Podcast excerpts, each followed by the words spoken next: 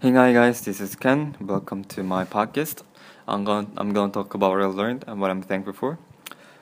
I'm going to talk about the globular proteins. On the other hand, are an entirely different type of protein composed of usual usually of individual protein molecules or at most aggregate of a few molecules in a globular form rather than a fibrillary form.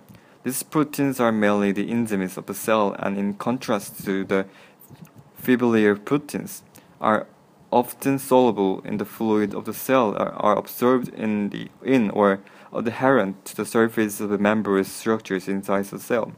The enzymes come into direct contact with other substances inside the cell and catalyze chemical substance include inside the cell and catalyze chemical substance chemical reactions.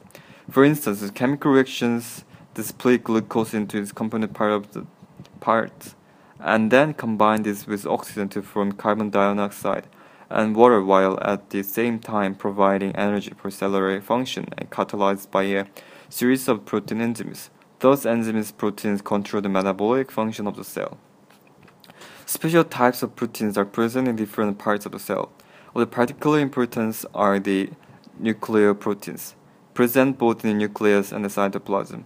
The nucleoproteins of the nucleus con- contains deo, deoxyribonucleic acid, which is DNA, which, DNA which constitutes the genes, and these control the overall function of the cell as well as the transmission of heredity, hereditary characteristics from the cell to cell.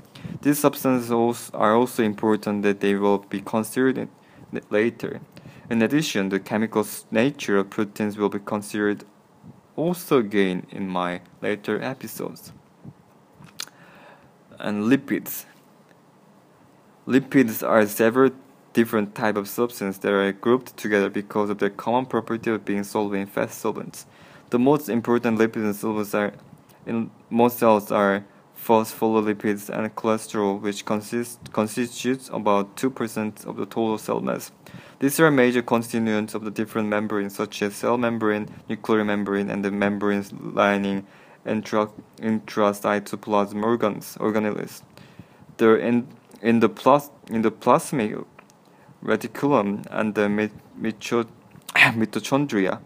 The special importance of phosphol, phospholipid and cholesterol in the cell is that they are either insoluble or partially soluble in water.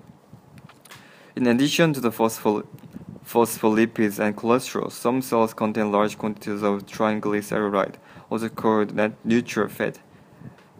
In the so-called fat cells, triglycerides also can count for as much as 95% of the cell mass, and these fats stored in these cells represent the body's main storehouse of energy-giving nutrients that can be later dissolved, dissolved and used for energy whenever the body is, it is needed.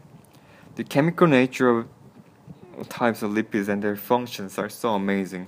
They're what these are what I learned from lipids, and I'm thankful that I learned this.